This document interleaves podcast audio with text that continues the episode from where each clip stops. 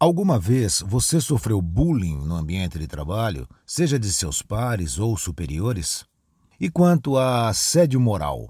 Olha, isso inclui ser chamado a atenção em público ou humilhado de alguma forma. No podcast de hoje, o segundo dessa série, vou começar a analisar os temas mais preocupantes da pesquisa sobre clima organizacional 2019, aquela que mencionei no podcast anterior. Ela foi realizada entre os dias 1 e 10 de agosto, possui margem de erro de 3 pontos percentuais e um intervalo de confiança de 95%. Participaram dessa pesquisa 1.287 profissionais qualificados. Primeiro, quero definir o que são essas duas transgressões, que ocorrem tanto no ambiente corporativo quanto na sociedade. Bullying é um ato de violência física ou psicológica, praticado por um indivíduo ou um grupo de indivíduos que causa dor e angústia de forma velada. Assédio moral é a exposição de alguém a situações humilhantes ou constrangedoras no ambiente.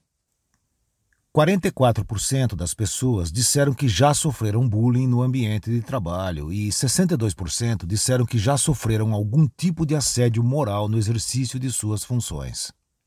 Ora, isso é grave, mas infelizmente está ligado a aspectos culturais que precisam e devem ser corrigidos. É inaceitável que em 2019 esse tipo de comportamento ainda prevaleça e com índices tão elevados. Os gestores e a área de recursos humanos têm a obrigação de monitorar e diagnosticar as anomalias comportamentais em suas equipes.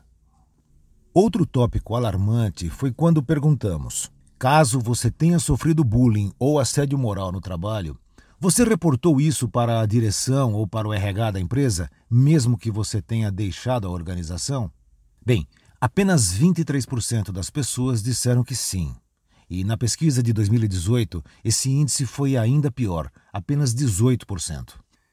Eu acho que as pessoas deixam de reportar por medo, às vezes porque o envolvido é o próprio superior hierárquico ou até mesmo porque não confiam na empresa ou no RH, temendo serem ainda mais prejudicadas.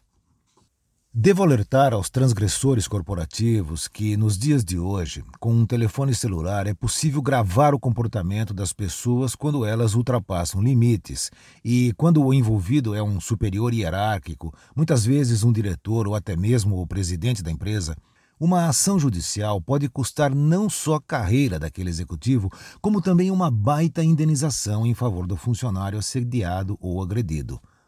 As pesquisas de 2016, 2018 e 2019 estão disponíveis para download gratuitamente no portal do pensamentocorporativo.com. Acesse e conheça essa pesquisa na íntegra.